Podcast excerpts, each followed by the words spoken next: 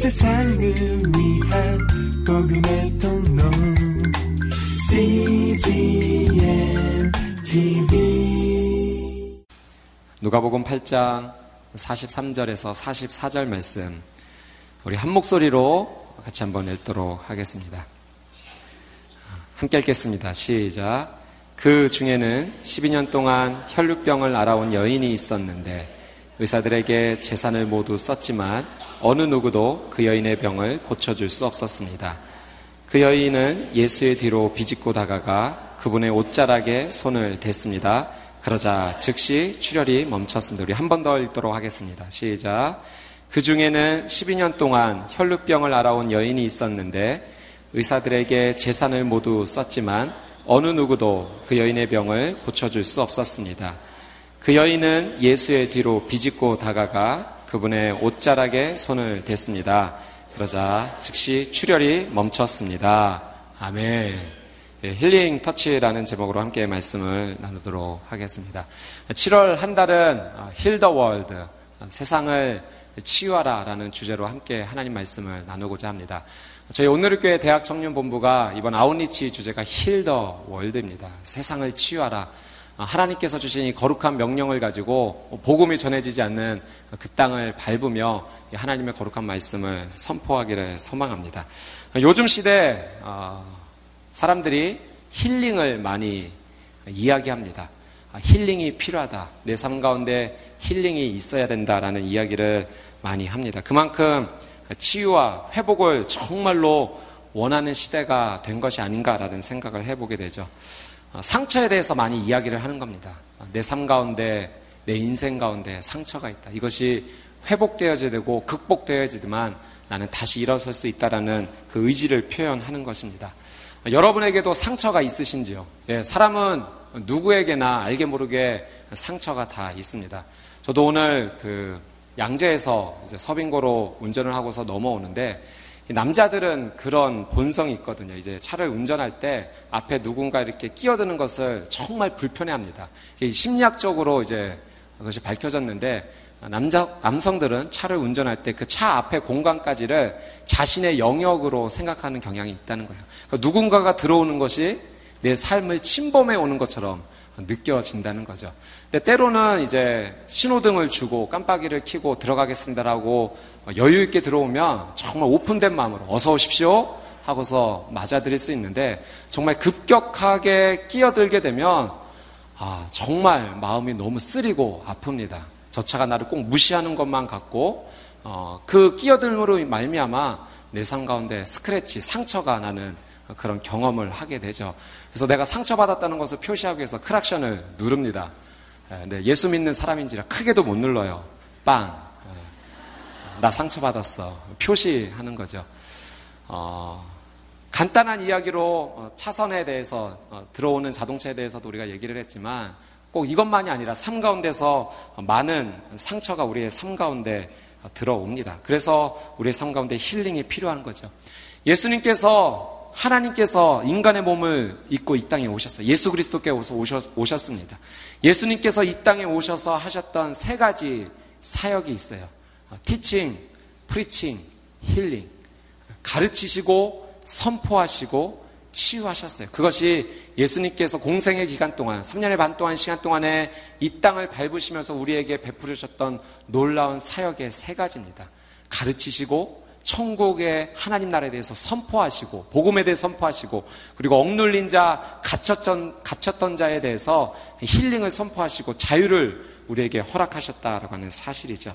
우리의 삶 가운데 정말 필요한 것 중에 하나가 그래서 힐링입니다. 예수님께서도 우리의 삶 가운데 힐링이 필요하다 말씀하시고 그것을 베풀어 주셨기 때문에 그렇습니다.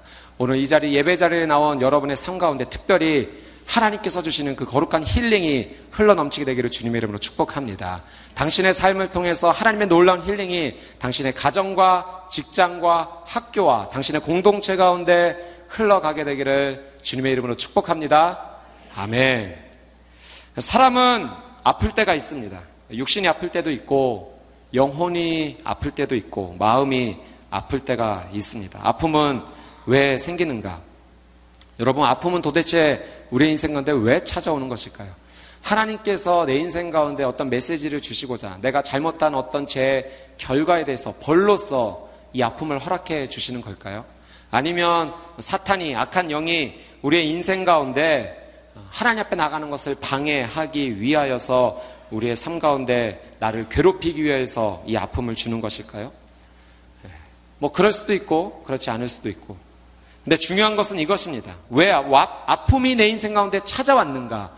이것을 연구하는 것보다 사실 더 중요한 것은 이 찾아온 아픔을 내가 어떻게 극복해낼 것인가. 나는 이 아픔에 대해서 어떻게 반응할 것인가가 사실 더 중요합니다. 근데 대부분의 삶을 살아가는 인생과 사람들이 어디에 초점을 맞추냐면 도대체 이 아픔은 왜 왔는가에 대해 더 많은 관심을 갖고 에너지를 쏟아붓는다라고 하는 사실이죠. 여러분은 어떻습니까? 여러분 가운데 파도와 같이 밀려오는 크고 작은 이 아픔과 상처 바라보면서 무엇을 묵상하십니까? 이 아픔은 어디에서 왔는가? 왜 내게 찾아왔는가에 여러분의 영적 에너지를 사용하고 있습니까? 아니면 이 찾아온 아픔에 대해서 나는 어떻게 이것을 극복해낼 것인가? 찾아온 이 아픔에 대해서 나는 어떻게 반응할 것인가? 하나님께서 내게 주시는 메시지는 무엇인가? 그곳에 영적인 에너지를 사용합니까? 우리의 삶에 아픔이 없으면 좋겠어요. 건강하기만 했으면 정말 좋겠습니다. 어, 제가 이제, 이제 1년 된 이제 돌을 맞이한 딸이 한 명 있는데요. 어린아이인지라 갑작스럽게 아픔이 찾아올 때가 있어요. 어젯밤에도 고열 40도로 오르락 내리락 하면서 힘겨워하는 모습을 보면서 건강했으면 좋겠다는 마음이 간절했어요. 대신 내가 아팠으면 좋겠다. 건강이 늘 있었으면 좋겠다라고 생각하지만 그러지 못할 때가 있다라고 하는 사실이죠. 인생은 늘 아픕니다. 어제 아팠던 것이 오늘 회복이 되면 내일은 아프지 않을까요? 아니요. 내일은 또 다른 아픔이 우리의 인생 가운데 찾아온다라고 하는 사실이죠. 만약 우리의 인생에 아픔이 없기를 바란다면 그것은 어떤 마음인가? 인생 자체, 인생 살아가는 것 자체를 부정하는 마음이다. 내 인생 가운데 아픔이란 것은 없었으면 좋겠다. 그것은 인생을 더 이상 살고 싶지 않다라는 다른 표현인 거죠. 왜냐하면 언젠가 우리는 모두 죽음을 누구든지 한 번씩은 다 경험할 것이기 때문에 그렇습니다.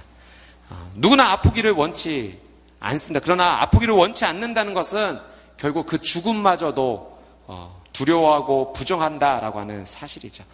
크리스천은 이런 사실 앞에서 새로운 마음의 자세를 분명히 가져야 됩니다. 여러분, 하나님을 믿는 자로서 죽음을 어떻게 생각하고 계세요? 죽음을 어떻게 바라보고 계십니까? 하나님을 믿는 크리스천, 예수 그리스도의 십자가의 보혈의 능력을 믿는 크리스천은 이 죽음을 두려워하지 않습니다. 죽는 것 자체를 무서워하지 않는다는 것이 아니라 이 죽음 이후의 삶에 대해서 우리는 소망을 갖고 있는다라고 하는 사실이에요. 그 소망이 어떻게 생겼습니까? 예수 그리스도. 그분으로 인해서 우리의 삶 가운데 그 소망이 찾아온 거예요. 우리의 삶 가운데 반드시 한번 죽음이라는 것이 찾아오겠지만 내가 예수 그리스도를 믿음으로 말미암아 그 이후에 영적인 영원한 생활, 생명을 나는 누릴 수가 있다라는 그 소망이 우리의 삶 가운데 분명한 확신이 있기 때문에 그래요. 예수 그리스도께서 죽음을 이기시고 3일 만에 부활하셨기 때문에 그 부활의 능력을 우리는 확신하는 것입니다. 죽음을 바라보는 자세와 마찬가지로 아픔을 바라보는 자세가 동일해야 돼요. 어, 아픈 것을 두려워하지 말아야 됩니다. 아픈 것 자체는 힘들고 어려운 일이지만 그 아픔이 자, 찾아왔다고 해서 내가 이것을 무서워하거나 두려워하지 말아야 된다는 거예요. 아픈 것이 어, 고통스럽고 힘들지만 중요한 사실은 이 아픔이 내 인생의 끝은 아니다라고 하는 사실이죠. 하나님께서는 내가 이 아픔을 넘어서서 이 아픔을 극복하고 나아가기를 원하세요.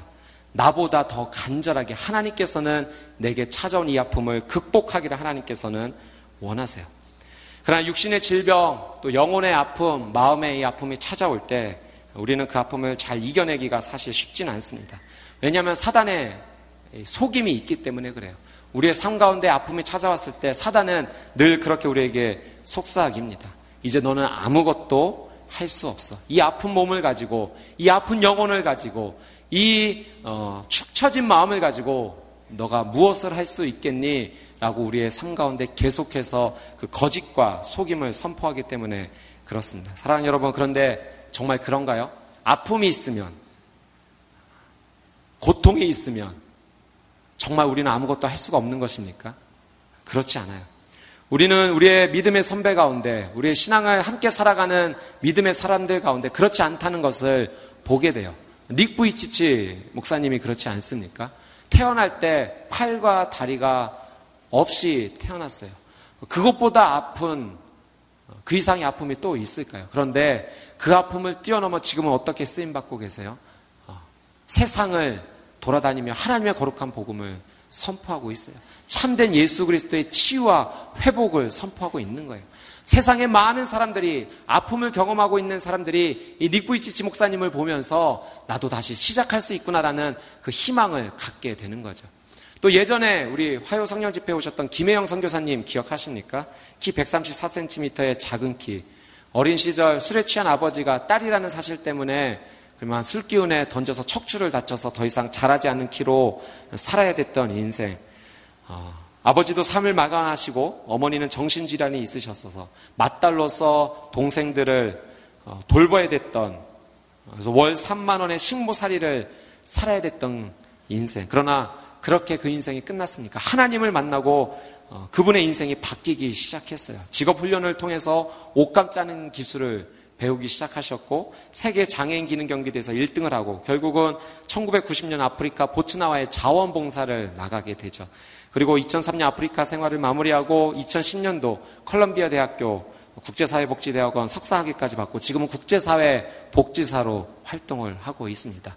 아픔이 있어요. 완벽하게 치유되지 않는 아픔이 있어요. 그러나 정말 아무것도 할 수 없는 것입니까? 그렇지 않다는 거예요. 아픔이 우리의 인생 가운데 찾아올 수 있지만, 문제가 우리의 인생 가운데 발생할 수 있지만, 그러나 우리는 이 문제와 아픔을 뛰어넘어서 하나님의 새로운 일을 시작할 수 있다라고 하는 사실이에요. 사단의 이 속임과 거짓은 잘못되었다라고 하는 사실입니다. 아픔 자체에 초점을, 초점을 맞출 것이 아니라 이 아픔을 통해서 내가 극복하고 하나님 앞에 나갈 수 있는 삶의 방향은 무엇인가 우리는 그곳에 마음을 쏟아 부어야 된다라고 하는 사실이죠. 하나님께서는 우리의 상처를, 아픔을 고치시기를 원하시는가? 예, 분명히 그러세요. 하나님은 내가 가진 이 아픔과 상처가 아픔으로 끝나기를 원치 않으세요. 하나님은 내가 가진 이 아픔을, 이 상처를 반드시 치유해 주시기를 원하십니다. 성경이 분명히 우리에게 그렇게 약속해 주고 있기 때문에 그렇습니다. 로마서 8장 26절 말씀인데요. 이 말씀을 같이 한번 보도록 하겠습니다. 로마서 8장 26절 같이 한번 읽어보도록 하겠습니다. 시작. 성령께서도 우리의 연약함을 도와주십니다. 우리는 마땅히 무엇을 기도해야 할지 알지 못하지만 오직 성령께서 친히 말로 할 수 없는 탄식으로 우리를 위해 간구하십니다. 아멘. 이 말씀 가운데 중요한 부분이 성령께서도 우리의 연약함을 도와주신다. 성경이 분명히 우리에게 약속하고 있는 말씀이에요. 성령님께서 무엇을 행하시는가? 우리의 연약함을 도우신다는 거죠. 이 도와준다라는 이 원어의 의미가 의학적인 의미가 포함되어 있습니다. 어떤 의미냐면 마치 의사 선생님이 환자를 회복시켜 주시기 회복 회복시켜 주기 위해 도와준다라고 하는 그 의미가 이 바로 성령님께서 우리의 연약함을 도와주신다라는 의미에 포함이 되어 있는 거죠. 마찬가지로 성령님께서 우리의 연약함을 고쳐 주실 때 어떻게 고쳐 주시기를 원하시는가? 마치 의사 선생님이 환자를 도와주듯이 그렇게 성령님께서 우리의 삶 가운데 찾아오셔서 도와주기를 원하신다는 거예요. 우리의 아픔을 온전히 치유하고 회복하기 위해서는 그래서 우리가 무엇을 해야 되는가? 하나님의 손을 꼭 붙잡아야 돼요. 어떻게 붙잡아야 되는가? 마치 환자가 이 병을 치유받기 위해서 의사 선생님을 전적으로 신뢰하고 제가 선생님을 온전히 신뢰합니다. 제 병을 고쳐주실 것을 저는 믿습니다. 그래서 선생님이 내 병을 고쳐주시기 위해서 저는 모든 것을 함께 돕겠습니다라고 전적으로 동의하고 함께 나가는 것처럼 성령님께 우리의 삶을 그렇게 드려야 된다는 거예요. 나는 아무것도 하지 않고 가만히 있어서 성령님 저를 도와주십시오. 치료해 주십시오. 회복시켜 주십시오. 단순히 그렇게만 나가는 것이 아니라 성령님께서 나를 치유해 주신다는 사실을 분명히 믿고 성령님을 온전히 의지하면서 전적으로 그분을 믿고 맡기며 내 인생을 드려야 된다라고 하는 사실이죠. 그럴 때 치유가 빨리 진행이 되는 것입니다. 나를 온전히 내어놓지 못하고 오픈하지 못한 상황 속에서 당신이 할 수 있다면 한번 해보시오라고 하는 것은 그것은 빠른 치유가 일어나지 않는 방법입니다. 이 치유와 회복 가운데 내가 해야 될 일이 반드시 있다라고 하는 사실이에요. 나는 그냥 내 인생을 방치한 채 내버려 둔 채 하나님 할 수만 있다면 한번 해보시지요. 라고 하는 것은 하나님 앞에 나가는 우리의 올바른 자세와 태도가 아니다라고 하는 사실입니다. 사랑 여러분, 정말로 여러분이 치유되기를 원하시고 회복되기를 원하신다면 성령님 앞에 여러분의 인생을 온전히 드리셔야 돼요. 감추어서는 안 됩니다. 오픈하셔야 돼요. 그럴 때 놀라운 하나님의 역사가 함께 일어나게 됩니다. 데이빗 시멘즈가 지은 상한 감정의 치유라는 책에서 이 손상된 마음과 영혼이 치유되기 위해서 다섯 가지 원리를 우리에게 제시해 주고 있습니다. 이것을 함께 좀 나누기를 원하는데요. 첫 번째, 우리의 이 아픔이 이 상처가 치유되기 위해서 우리는 어떻게 행동해야 되는가? 첫 번째는 이것입니다. 문제를 똑바로 직시하라. 저를 같이 한번 따라 보겠습니다. 문제를 똑바로 직시하라. 예. 문제를 피하지 않는 거예요. 숨기지 말라는 겁니다. 아픔과 상처가 치유되기 위해서는 때로는 여러분 이 아픔과 상처를 공개해야 될 때가 있습니다. 끝까지 내게 있는 이 아픔과 상처를 숨겨놓고서는 치유는 일어나지 않는다라고 하는 사실이죠. 우리가 회복되기 위해서는 정직한 마음으로 하나님의 은혜를 힘입어서 이 상처와 문제 앞에 똑바로 서야 돼요. 그리고 이것을 드러내야 될 때는 드러내야 합니다. 어떤 상처와 아픔은 그것을 인정하고 드러내기 시작할 때 치유되는 경우가 있어요. 성경에서도 그것을 우리에게 말씀해 주십니다. 야고보서 5장 16절 말씀인데요. 야고보서 5장 16절 말씀 같이 한번 읽어보도록 하겠습니다. 시작. 그러므로 서로 죄를 고백하고 병낫기를 위해 서로 기도하십시오.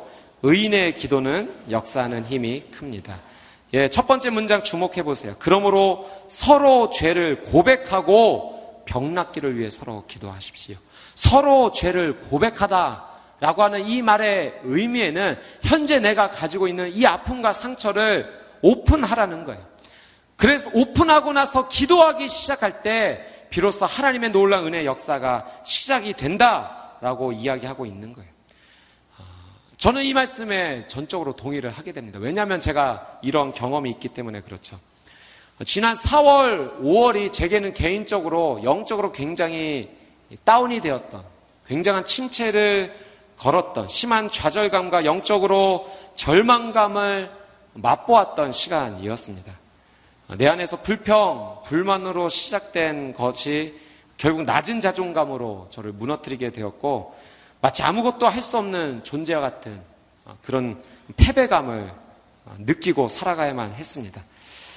이 문제를 해결할 수 있는 방법이 무엇일까? 고민하고 고민하고 고민하고 했을 때 이 상처와 아픔에서 내려진 결론은 이것이었어요. 어, 교회를 사임해야겠다. 그 방법밖에 내가 살아날 방법이 없겠구나라는 결론을 내리게 되었습니다. 도망가고 싶었어요. 다시 시작할 수 있을까라는 마음에 여기를 피하게 되면 내 인생 다시 시작할 수 있을 것 같은 생각으로 그런 생각을 하게 되었던 거죠. 늘 하던 사역이 부담이 되었고 잘해낼 자신감이 없어진 거예요. 어, 이 일을 맡겨준 하나님조차 이제 원망이 되기 시작했습니다. 왜 하나님 하필 또 이 일을 제게 맡겨주신 것입니까? 다른 사람도 있는데 왜 계속해서 내게 이렇게 일이 어, 하중이 계속 쌓이는 것입니까? 원망이 되기 시작했어요. 마치 내 영혼에 어떤 바이러스가 들어와서 조금씩 조금씩 나를 영적인 무기력증으로 무너뜨리고 있는 그런 느낌이었습니다. 아무것도 할 수 없을 것이라고 생각하고 있던 그때 제가 너무 답답한 나머지 제 같은 동료 교육자에게 이걸 나누기 시작했어요. 어, 목사님 제가 요즘 너무 힘들어요. 어, 그래서 정말 사임하고 싶을 만큼 영적으로 무기력증을 겪고 있습니다. 어떻게 될지 모르겠어요. 어, 그렇게 나눔을 조금 하기 시작했을 때 그 동료 교육자 목사님께서 제게 그런 권면을 해 주셨어요. 어, 목사님 정말 힘드시군요. 어, 저도 그런 경험이 있는데 요즘 느끼는 것 가운데 하나가 하나님과의 친밀감을 회복하는 것이 정말 중요하다고 생각이 들어요. 어, 그래서 기도의 생활에 대해서 제가 요즘 관심을 갖고 있습니다라고 해서 나눠주면서 저에게도 다시 한번 그 하나님의 친밀감 앞으로 나아가는 것이 어떨 어떤가 권면을 해 주었던 거죠. 사실 그때 그 권면이 뭐 크게 감동이 되거나 그렇지는 않았습니다. 아, 기분 좋은 권면도 특별히 아니었어요. 그냥 알고 있었던 사실, 진리. 기도해야지. 당연히 기도해야 되지. 뭐 이제까지 내가 기도하지 않았나? 뭐 이런 생각들 시큰둥했습니다. 근데 그때 마침 이제 어, 큐티 본문 말씀이 10편 140편에서 150편 말씀. 하나님을 찬양하라는 그 말씀 가운데 주, 하나님께서 내게 주셨던 말씀은 또다시 기도의 삶이었어요. 부르짖으며 기도하며 나아가라 라고 주신 말씀이었어요. 동료 교육자 목사님을 통해 주셨던 권면, 또 말씀을 통해서 주셨던 하나님의 권면이 있어서 어, 그냥 어, 의심 반, 또 하나님을 신뢰하는 마음 반, 한번 해보지라는 마음으로 그날 아침부터 다른 방법으로 기도하기 시작했어요. 정말 하나님을 향해 부르짖기 시작했습니다. 하나님, 내 인생이 너무나 힘들고 어렵기 때문에 어떻게 해야 될지 모르겠어요.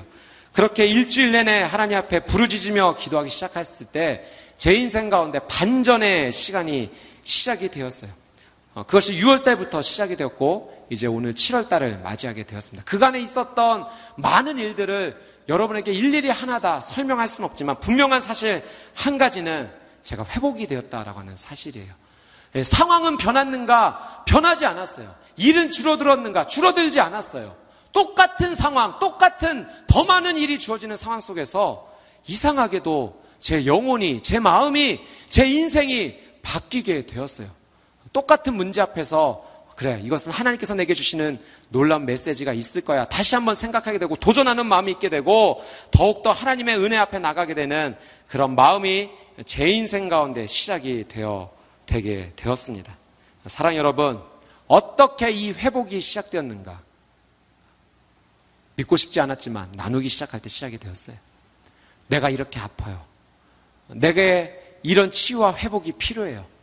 정말 치유와 회복을 필요해서 나눈 것도 아니고 정말 영혼의 밑바닥까지 내려간 상황 속에서 어떻게 할 수 없는 한탄의 한숨 소리와 함께 나온 것 뿐이었습니다. 그런데 그 나눔을 통해서 내가 힘들고 어렵다라는 것을 나누기 시작하면서 치유와 회복이 시작이 되었던 것입니다. 오늘 본문 말씀에 12년 동안 혈루증으로 고통한 이 여인도 마찬가지 아니겠습니까? 결국은 그녀가 치유되고 회복 될 수 있었던 것은 그녀가 이 아픔을 가지고 예수님 앞에 나갔기 때문에 그래요. 만약 이 아픔을 그냥 혼자만 가지고 있었다면 평생 치유되고 회복될 수 있었을까? 확신할 수 없습니다. 어려울 수도 있었을 거예요. 그러나 그녀가 치유될 수 있었던 것은 이것을 예수님 앞에 가지고 나아갈 수 있었던 그 용기가 있었기 때문에 가능한 거예요. 그 당시 구약의 율법으로는 이 혈루증, 몸, 밖, 몸 밖으로 피가 유출되는 병, 이것은 부정한 병이었어요.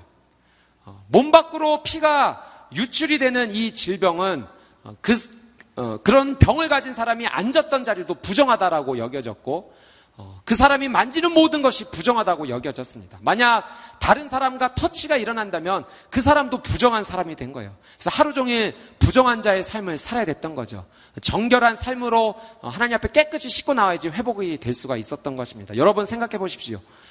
어, 이렇게 부정한 자로 취급을 받는 12년의 생활 누구를 만날 수 있었겠습니까? 어, 인간관계가 다 깨진 거예요. 가족 간의 관계도 다 깨졌는지도 모르겠습니다. 아무도 만나주지 못하고 그렇게 늘 부정한 자로 낙인을 찍혀 살아가야 되는 그녀의 인생 가운데 어떤 소망이 있었겠습니까? 예. 그런데 그녀의 치유의 회복이 무엇으로 시작되었는가? 용기 있게 예수님 앞에 나아갔을 때, 그 아픔을 숨기지 않고 가지고 나아갔을 때, 그때서야 비로소 치유와 회복이 시작되었다라고 하는 사실이죠. 사랑 여러분, 여러분이 현재 가지고 있는 치유와 아, 아픔과 상처가 있다면 그래서 정말 치유와 회복을 원한다면 여러분 그것을 혼자만 갖고 있지 마십시오. 그것을 드러내기 시작할 때 예수 그리스도의 그 영광의 빛, 빛 앞에 그 거룩한 햇빛 앞에 드러내기 시작할 때 그 모든 썩어갔던 것들이 아파갔던 것들이 다시 한번 치유되고 회복되기 시작할 것입니다. 건강한 여러분의 공동체 안에서 또 정말 믿고 신뢰할 수 있는 사랑하는 사람 앞에서 여러분의 이 아픔을 나누세요. 그리고 기도를 부탁하세요. 야고보서 5장 16절 말씀처럼 그러므로 서로, 죄, 서로 죄를 고백하고 병 낫기를 위해 서로 기도하십시오. 의인의 기도는 역사하는 힘이 큽니다. 이 말씀이 이루어질 줄 믿습니다. 의인의 기도는 역사하는 힘이 크다라고 분명히 성경이 우리에게 말씀해 주고 계세요. 혼자만 그 아픔을 가지고 가는 것이 아니라 내가 이렇게 아프지만 함께 회복되고 싶어요. 저를 위해 기도해 주세요. 손을 잡고 기도하기 시작할 때. 누군가 여러분의 삶 가운데 이 아픔을 고백하며 나올 때 그냥 부담스러워 하지 마시고 여러분이 무엇을 줄 수 있는 것 아니잖아요. 그냥 손을 잡고 기도해 주시는 거예요. 그 아픔을 공감해 주시는 거예요. 정말 힘들었겠구나. 내가 할 수 있는 것은 없지만 당신을 위해 기도할게요. 함께 울어주고 손을 잡고 기도하기 시작할 때 그 치유와 회복은 시작이 되는 것입니다. 이번 7월 한 달 의인의 역사는 강구하는 힘이 크다라는 이 말씀이 살아 움직여 여러분의 삶 가운데 있게 되기를 주님의 이름으로 축복합니다. 아멘. 두 번째 치유와 회복을 위해서 우리가 취해야 될 두 번째 행동은 이것입니다. 모든 상처 앞에서 나에게도 책임이 있다는 것을 인정하라는 거예요. 여러분 저를 따라서 한번 고백해 봅시다. 나에게도 책임이 있다. 다시 한번 나에게도 책임이 있다. 내 실수로 인해 상처가 생기는 경우도 있지만 그렇지 않은 경우에도 아픔이 생기는 경우가 있죠. 다른 사람의 실수로 어, 다른 사람이 나에게 아픔을 주었기 때문에 어, 고통이 생기는 경우가 있습니다. 그러면 우리는 이렇게 얘기해요. 그 사람이 나에게 상처를 줬어요. 저 사람 때문에 내가 지금 아프고 있는 것입니다. 라고 우리는 얘기를 할 수 있어요. 그러나 그렇게 얘기하면서 나에게 드는 마음은 어떤 마음인가? 상대방을 원망하는 마음이에요. 미워하는 마음이에요. 그리고 도피하고 도망가고 싶은 마음이 가득하기 때문에 저 사람이 나에게 상처를 주고 싶다, 상처를 주었다라고 어, 선포하고 이야기하는 거죠.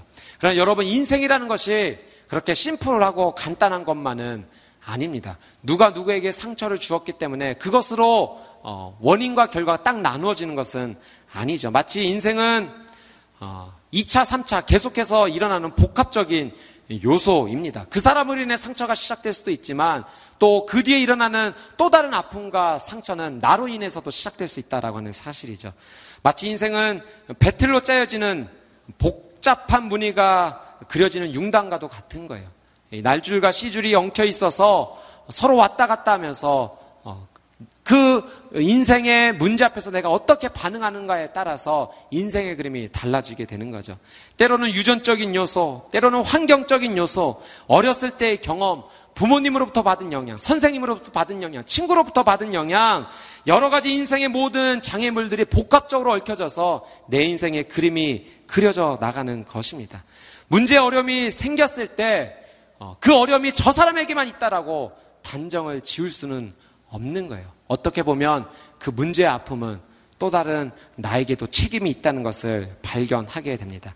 만약 끝까지 다른 사람에게만 원인을 돌린다면, 그래서 이 원망하는 마음, 미워하는 마음을 내가 내려놓을 수 없게 된다면, 우리의 마음, 우리의 영혼, 우리의 삶은 쉽게 치유되지 못한다라고 하는 사실입니다. 사랑 여러분, 힘들고 어렵겠지만, 내가 가지고 있는 이 상처와 아픔, 나에게도 어느 정도 책임은 있다라고 인정하십시오. 그렇게 인정하기 시작할 때 하나님 앞에 나갈 수가 있는 거예요.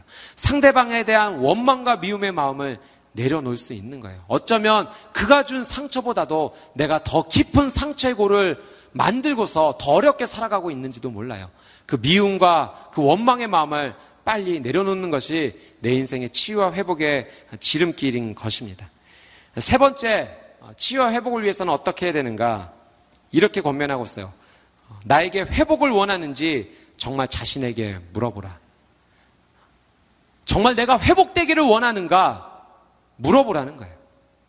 저를 따라서 한번 고백해 볼까요? 내가 정말 회복되기를 원하는가? 여러분 정말 회복되기를 원하십니까? 네. 그런데 많은 사람들이 이 질문에 정직하게 대답하지 못하는 경우가 있다는 거예요. 요한복음 5장 5절에서 6절.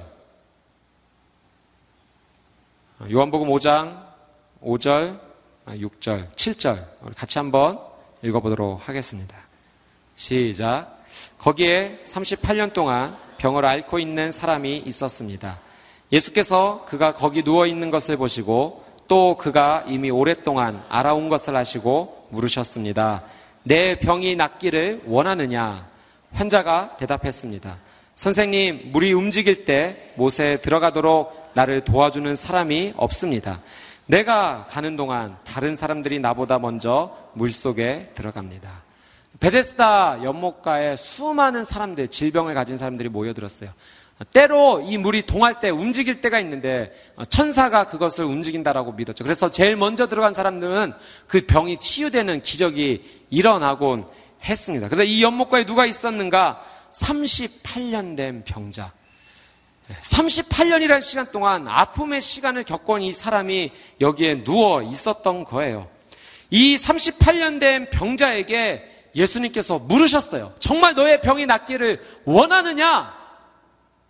여러분, 너무 쉬운 질문 아닙니까? 병이 낫기를 원하느냐고요? 당연하죠. 병이 낫기를 원하는 거예요. 그런데 이 병을 가진 38년 된 병자가 그렇게 대답을 못해요. 예, 병이 낫기를 원합니다라고 이야기하는 것이 아니라 뭐라고 얘기하냐면 선생님 물이 움직일 때 못에 들어가도록 나를 도와주는 사람이 없어요. 내가 병 낫기를 원하는데 그 원인을 다른 사람에게 두고 있는 거예요. 정말 자신에게 병이 낫기를 원하느냐라고 물어보는데도 똑바로 그 대답을 하지 못하고 자신의 이 아픈 병의 원인을 다른 사람에게 두고 있는 거예요. 다른 사람이 도와주지 않기 때문에 내가 병이 낫지 않고 있습니다. 어떻게 해야 됩니까? 가만히 보면 어떤 사람은 이 상처와 어려움으로부터 정말 회복되기를 원하는가 알 수 없을 때가 있어요. 그냥 문제를 갖고 지내기를 원하는 것 같아요. 그래서 이 문제를 갖고 있음으로 말미암아 계속해서 사람들의 동정을 받고 관심을 받는 것으로만 지내기를 원합니다. 문제를 유지함으로 그냥 절름발이 생활을 그냥 하려고 해요. 이 문제를 지팡이 삼아서 내가 건강해져서 똑바로 걷는 것을 원하는 것이 아니라 그냥 이 문제와 함께 나는 절름발이로 살아가겠습니다. 라고 생각하는 경우가 있다는 거죠. 정말 병이 낫기를 원하는가? 이 질문에 정확하게 대답할 수 있을 때 우리는 치유할 수, 치유받을 수 있는 거예요. 예수님이 38년 된 병자에게 물어보셨어요. 병이 낫기를 원하는가? 그런데도 이 병이 낫기를 온전히 대답하지 못하면서 다른 사람에게 문제를 전가시키는 모습, 바로 그 모습이 어쩌면 나의 모습이다라고 하는 사실이죠.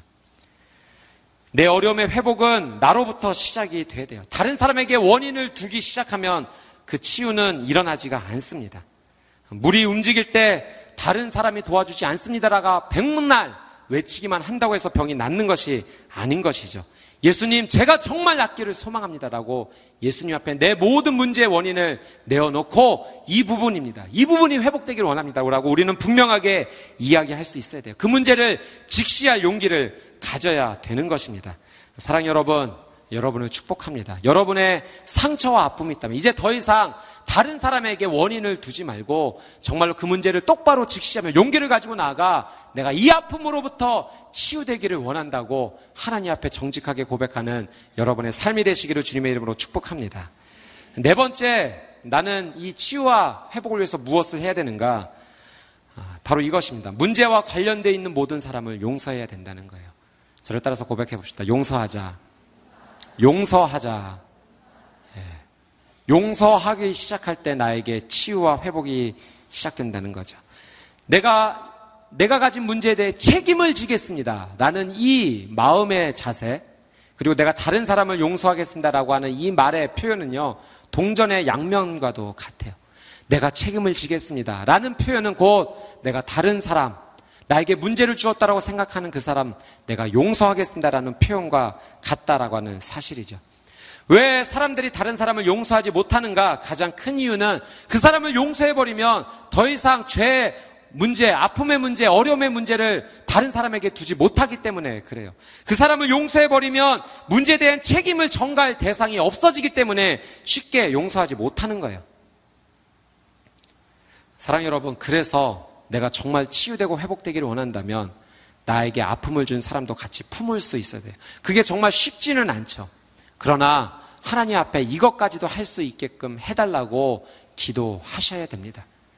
왜냐하면 예수님께서 나를 그렇게 먼저 사랑해 주시고 용서해 주셨기 때문에 그래요. 내가 용서받을 만한 행동을 해서 예수님이 나를 용서해 주시고 사랑해 주신 것이 아니죠. 용서받지 못할 행동을 아직도 하고 있음에도 불구하고 예수님께서 이미 나를 더 사랑하시고 용서해 주셨기 때문에 그 놀라운 치유와 회복이 내 삶 가운데 일어나기 시작했던 것입니다. 예수님의 그 놀라운 은혜와 사랑을 우리가 맛본 자로서 우리도 그렇게 해야 돼요. 정말로 내가 치유되고 회복되기를 원한다면 내가 먼저 그 사람을 용서해 줄 수 있어야 됩니다. 그래서 여러분 기도하실 때 정말로 내 입술에 올려놓기 힘든 사람일지라도 그 이름을 올리고 축복해 보세요. 그리고 내가 받고 싶은 축복을 그를 위해서 선포하며 믿음으로 한번 기도해 보십시오. 하나님, 정말 이 사람의 인생 가운데 내가 받고 싶었던 이 축복 그대로 임하게 되기를 소망합니다. 잘 되기를 원합니다. 그렇게 하기 힘든 고백을 하기 시작한다면 여러분 새로운 경험을 하시게 될 거예요. 말로만 선포되었던 용서가 진짜 가슴과 영혼으로 용서하고 품어줄 수 있는 단계까지 갈 수 있게 됩니다. 그렇게 정말 진심으로 축복하기 시작할 때 내가 어, 그 사람을 받아들이기 시작할 때 내 인생 가운데 새로운 치유와 회복은 시작된다라고 하는 사실이죠. 어, 내가 다른 사람을 용서해 줄 뿐만, 아니라 또한 내가 용서될 대상이 한 사람 더 있습니다. 그것은 바로 나 자신이에요. 많은 크리스찬들이 하나님께서 나를 용서해 주신 줄 저는 믿습니다라고 얘기는 하지만 동시에 어떤 마음을 갖고 있냐면 그런데 저는 저를 용서하지 못할 것 같아요. 하나님은 저를 용서해 주셨는지 모르겠지만 저는 저를 받아들일 수가 없습니다. 내가 이렇게 나약하고 연약하고 실수가 많은 투성인데 저를 받아들일 수가 없어요라고 이야기한다라고 하는 사실이죠. 여러분 이것은 말이 되지 않는 거예요. 잘못된 말입니다. 하나님께서 나를 용서해 주셨는데 나는 나를 용서하지 못한다? 그것은 그렇게 이루어지는 것이 아니에요. 하나님께서 정말 나를 용서하셨다면 나도 나를 용서할 수 있어야 되는 거예요. 어떤 한 시장이 열렸다고 합니다. 이 시장에 어떤 사람이 메추라기를 수십 마리 잡아다가 이제 팔려고 시장에 갖고 왔어요. 그리고 메추라기에 새 어, 줄을 달아서 기둥을 하나 세우고 끈으로 연결해서 묶었고 새 장으로 덮었어요. 이 새들이 날아오르려 하다가 곧 날아오르지 못하는 것을 이제 본인이 깨닫고 계속 주변을 이제 걸어 다니기 시작해죠. 한 사람이 이 새들이 불쌍하게 있는 것을 보고 이 새들을 놓아주고 싶은 마음에 내가 이 새들의 값을 다 지불하겠습니다. 라고 지불을 값, 어, 지불을 다 하고 나서 얘기해서 이 새들을 다 풀어주십시오. 어, 그래서 줄을 다 끊어놨는데 어떤 일이 벌어졌냐 하면 이 새들이 날아가야 되는데 날아가지를 못하는 거예요.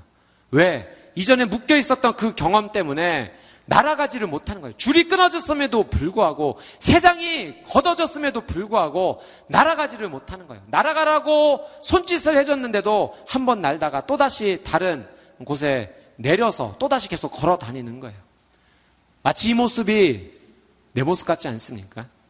예수님께서 분명 사단의 권세로부터 그 모든 억박을 끊어 주셨는데 나를 덮고 있었던 그 세상을 모두 치워 주셨는데 이제 저 푸른 하늘을 향해 훨훨 날아올라야 되는데 내가 나를 받아들이지 못하기 때문에 날지 못하는 거예요. 나는 그냥 걸어가는 인생, 날 수 없는 인생, 날 수 있음에도 불구하고 내가 내 자신을 정죄함으로 말미암아 계속해서 걸어가는 인생 혹시 내 모습 아닙니까? 사랑 여러분, 하나님께서 나를 용서하셨어요. 그것이 어떤 죄든지 나를 용서하셨어요. 이제 그렇다면 나도 나를 용서하고 받아들여야 합니다. 그때서야 진짜 하나님의 놀란 치유와 회복이 시작이 되는 것입니다. 오늘 예수 그리스도의 그 거룩한 사랑으로 나를 용납하고 받아들이고 또한 타인의 삶도 받아들이고 용납할 수 있는 여러분의 거룩한 삶이 되시기를 주님의 이름으로 축복합니다. 다섯 번째 마지막으로 치유와 회복을 위해 나는 어떤 행동을 취해야 되는가? 아픔과 상처를 보면서 어떻게 기도해야 될지 성령님께 구해야 됩니다. 저를 따라서 고백해 봅시다. 성령님께 구하자. 다시 한번 성령님께 구하자. 어, 좀 전에 읽었던 로마서 8장 26절 말씀 우리 한 번 더 같이 한번 보도록 하겠습니다. 로마서 8장 26절 말씀. 제가 한번 읽어 드릴게요. 성령께서도 우리의 연약함을 도와주십니다. 우리는 마땅히 무엇을 기도해야 할지 알지 못하지만 오직 성령께서 친히 말로 할 수 없는 탄식으로 우리를 위해 간구하십니다. 아멘. 같이 한번 읽어보도록 하겠습니다. 시작. 성령께서도 우리의 연약함을 도와주십니다. 우리는 마땅히 무엇을 기도해야 할지 알지 못하지만 오직 성령께서 친히 말로 할 수 없는 탄식으로 우리를 위해 간구하십니다. 아멘. 사도 바울이 이렇게 이야기하고 있어요. 사도 바울은 우리의 연약함을 분명히 알았어요. 그래서 우리가 어떤 인생인가, 우리의 연약함이 무엇인지조차 잘 모르는 인생이라는 거예요. 내가 무엇 때문에 아프지, 무엇 때문에 이렇게 괴로워하고 있지, 그 연약함조차 잘 모르는 경우가 많기 때문에 성령님께서 우리를 위해, 우리 그 연약함을 위해 기도해 주시고 중보해 주시기 때문에 성령님께 구해야 된다. 그렇게 권면하고 있습니다. 나보다 나를 더 잘 아시는 분이 성령님이세요. 그래서 내가 어떤 문제에 있는지 분명히 인식할 수 있도록 도와주시는 분이 성령님이세요. 내가 어떻게 회복해야 될지 아시는 분이 성령님이세요. 그래서 내가 정말 치유되고 회복되기를 원한다면 성령님, 제가 어떻게 치유되고 회복돼야 됩니까? 구해야 된다라고 하는 사실이죠. 어떻게 기도해야 될지 아, 아는 것은 정말 중요합니다. 야고보서 4장 3절 말씀 같이 한번 볼까요? 야고보서 4장 3절 같이 한번 읽어보겠습니다. 시작. 그런데 구해도 얻지 못하는 것은 여러분이 정욕에 쓰려고 잘못된 동기로 구하기 때문입니다. 야고보서에서는 기도가 응답되지 않는 경우가 있는데 어떤 경우인가? 구해도 얻지 못하는 것은 여러분이 정욕에 쓰려고 잘못된 동기로 구하기 때문에 잘못 구하면 응답이 되지 않는다는 거예요. 정확히 알고 기도해야지만 그럴 때 비로소 하나님의 놀라운 응답이 우리의 삶 가운데 일어난다라고 하는 사실입니다. 아픔과 상처 앞에서 하나님이 내게 원하시는 것이 정말 무엇인가? 내가 어떻게 회복되기를 하나님은 원하시는가? 그래서 우리는 물어봐야 돼요. 예전에 미국의 자동차왕 헨리 포드에 관한 이야기가 있습니다. 포드 옆에는 스타인 매치라는 사람이 있었는데요. 이 사람은 어, 전기에 관해서는 굉장히 천재적인 사람이었다고 해서 포드가 자동차 공장을 세웠을 때 이 스타인 매치라는 사람이 와서 그 공장 안에 발전기를 세워주게 되었죠. 하루는 이 공장에 발전기가 고장이 나서 공장의 가동이 중지가 되었습니다. 일반 이제 전기공, 수리공 등을 모두 불러서 고쳐보려고 했지만 이 발전기가 돌아가지 못했어요. 고치지 못했어요. 그래서 계속해서 큰 손해를 봐야 됐던 상황 가운데 결국 이 포드가 스타인매치를 불렀습니다. 그러니까 스타인매치가 한 몇 시간 이렇게 둘러보더니 그냥 규모 없이 일하는 것처럼 보이는데 어, 결국 그가 스위치를 돌리니까 다시 그 큰 공장이 돌아가기 시작했던 거예요. 정말 천재였던 거죠. 며칠 후에 이 스타인 매치가 포드에게 청구서를 보내게 되었습니다. 내가 이렇게 수고했으니 정당한 대가를 달라. 근데 당시로서는 굉장히 큰 돈인 만 달러 청구가 되었습니다. 이제 포드가 부자였지만 어, 너무 큰 돈이 아닌가 생각해서 다시 그 청구서를 반환하면서 메모를 써서 보냈다고 합니다. 어, 이복에 그냥 모터 몇 번 두들기만 한 것 뿐인데 너무 청구하는 이 액수가 큰 거 아닌가라고 보낸 거죠. 다시 그 청구서가 왔고 이렇게 써 있었다고 합니다. 모터에서 두들기며 일한 거 10달러. 어디를 두들겨야 할지를 알아낸 것 9,990달러, 합계 만 달러. 예, 결국 헬리포드가 그대로 지불을 한 거죠. 사랑 여러분, 음, 우리는 무엇을 구해야 될지 잘 모를 때가 있어요. 그런데 성령님은 아세요. 성령님은 내 인생 가운데 무엇을 두드려야 될지 정확히 아시는 분이세요. 나 혼자 고민하고 더 이상 움직이지 않아. 더 이상 가동되지 않아. 혼자 포기하고 넘어질 것이 아니라 성령님 어디를 두드려야 되는 겁니까? 어디를 내가 만져야 되는 겁니까? 어디에서부터 다시 시작해야 되는 겁니까? 물어봐야 돼요. 성령님께 구하면 성령님께서 우리의 인생 가운데 알려주신다라고 하는 사실이죠. 여러분, 하나님 앞에 기도하는 것을 포기하지 마십시오. 기도도 제대로 나오지 않는 상황 속에서도 정말 한숨밖에 나오지 않는 상황 속에서도 성령님은 여러분을 위해 기도하고 계세요. 그 성령님을 바라보십시오. 성령님, 정말 아무것도 기도할 수 없는 상황. 눈물만 날 수밖에 없는 이 상황. 그래도 저를 위해 기도하시는 성령님을 제가 의지해서 주님께 구합니다. 주님, 제가 어디서부터 시작해야 됩니까? 제게 알려주십시오. 깨닫게 해 주십시오. 그때 하나님의 놀라운 은혜 역사가 시작이 되는 거예요. 12년 동안 혈루병을 앓았던 이 여인이 고침을 받을 수 있었던 분명한 진리 가운데 하나는 예수님께 나아갔다는 거예요. 다른 무엇이 필요하겠습니까? 내 병을 치료해 주실 그 주인에게 찾아간 겁니다. 내 인생을 계획하시고 설계하시고 만들어주신 그분 앞에 나간 거예요. 그분이 내 삶을 만져주기 시작하면 내가 치유될 수 있기 때문에. 사랑 여러분, 그것만이 우리가 살 수 있는 길입니다.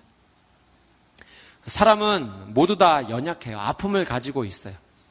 어, 얼마 전에 사도행전 큐티 말씀 묵상하면서 어, 빌립이 전도했던 이디오피아의 한 내시를 묵상하게 되었습니다. 어, 여러분도 기억하시는지요? 음, 이디오피아의 한 내시. 이디오피아의 여왕의 재정을 맡았던 그의 인생. 네, 그는 어떤 사람이었는가? 하나님을 경외하는 사람이었어요. 그래서 예루살렘에 예배를 드리러 갔다가 예배를 드리고 와서 돌아가는 길에 이사야 말씀을 읽고 있었습니다. 그의 삶 가운데 하나님께서 빌립 지사님 복음 전도자를 보내주시게 되죠. 근데 사랑 여러분, 이 이디오피아의 내시의 삶을 가만히 살펴보면 그렇게 예배할 수 있는 인생이 아니에요. 신명기 23장 1절 말씀에 보면 이런 말씀이 있어요. 남근을 상하게 하거나 베어 거세된 자는 아무도 여호와의 총에 들어올 수 없다. 그는 내시였어요. 고자된 자였습니다. 어, 그는 어떤 취급을 받았는가, 어떤 인생이었는가, 여호와의 총에 들어올 수 없는 자였어요.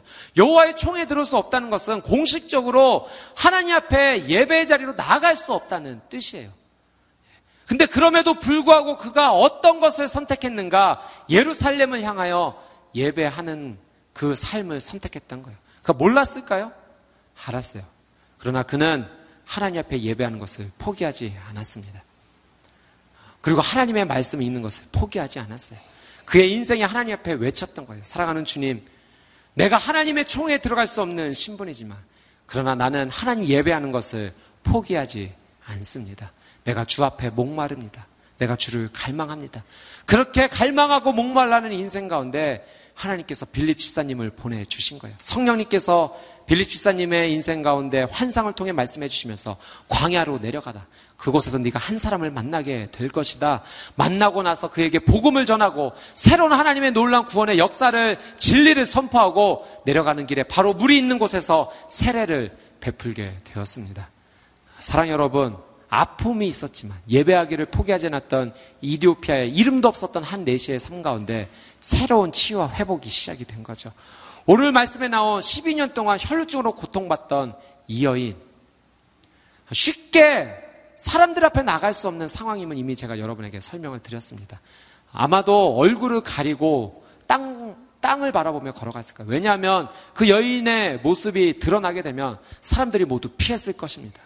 마치 더러운 것이 지나가느냐, 어, 도저히 상종할 수 없는 사람이 지나가느냐, 피해 다녔을 거예요. 멀리 했을 것입니다. 그리고 웅성거리고 수근거리는 소리가 그녀의 귓가에 들렸을 거예요.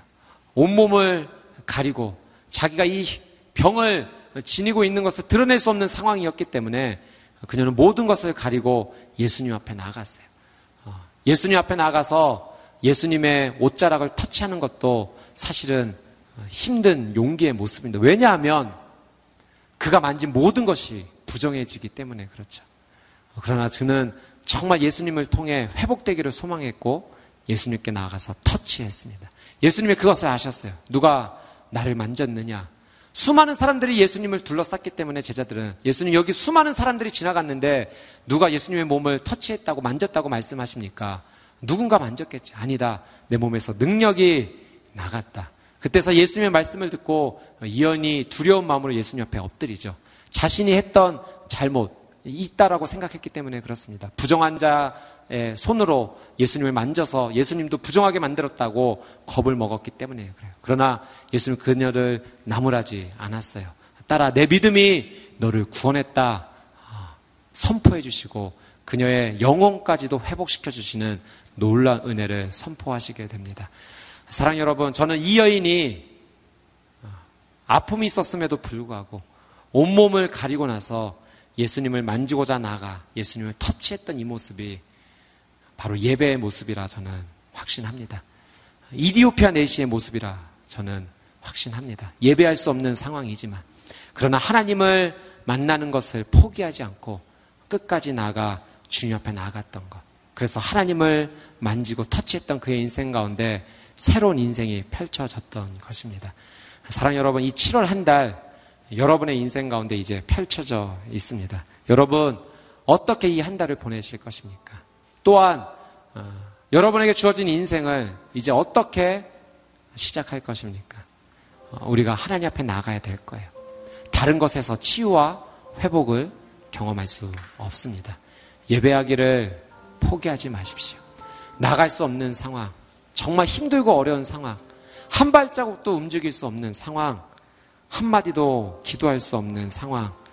그러나 그 마음마저도 하나님 앞에 내어놓고 주 앞에 나가기 시작할 때, 그 예배 자리로 나가기 시작할 때, 하나님의 놀라운 힐링의 터치는 시작되게 될 것입니다. 온전히 예수 그리스도만을 바라보며 예배하며 나갈 때, 그 거룩한 이름을 선포하며 나갈 때, 우리의 인생 가운데는 새로운 은혜가 시작될 거예요. 상황은 변하지 않을 것입니다. 문제는 여전히 있을지도 몰라요. 그러나 내 영혼은 바뀌어졌을 것입니다. 내 마음은 변화되었을 것입니다. 이 7월 한 달 예배함으로 예수님 앞에 나가 용기 있게 나가 예수님을 터치하는 여러분의 거룩한 삶이 되시기를 주님의 이름으로 축복합니다. 우리 시간 같이 한번 기도하며 나갈 때 우리 가슴에 두 손을 모으고 같이 한번 먼저 한번 기도하며 나갑시다.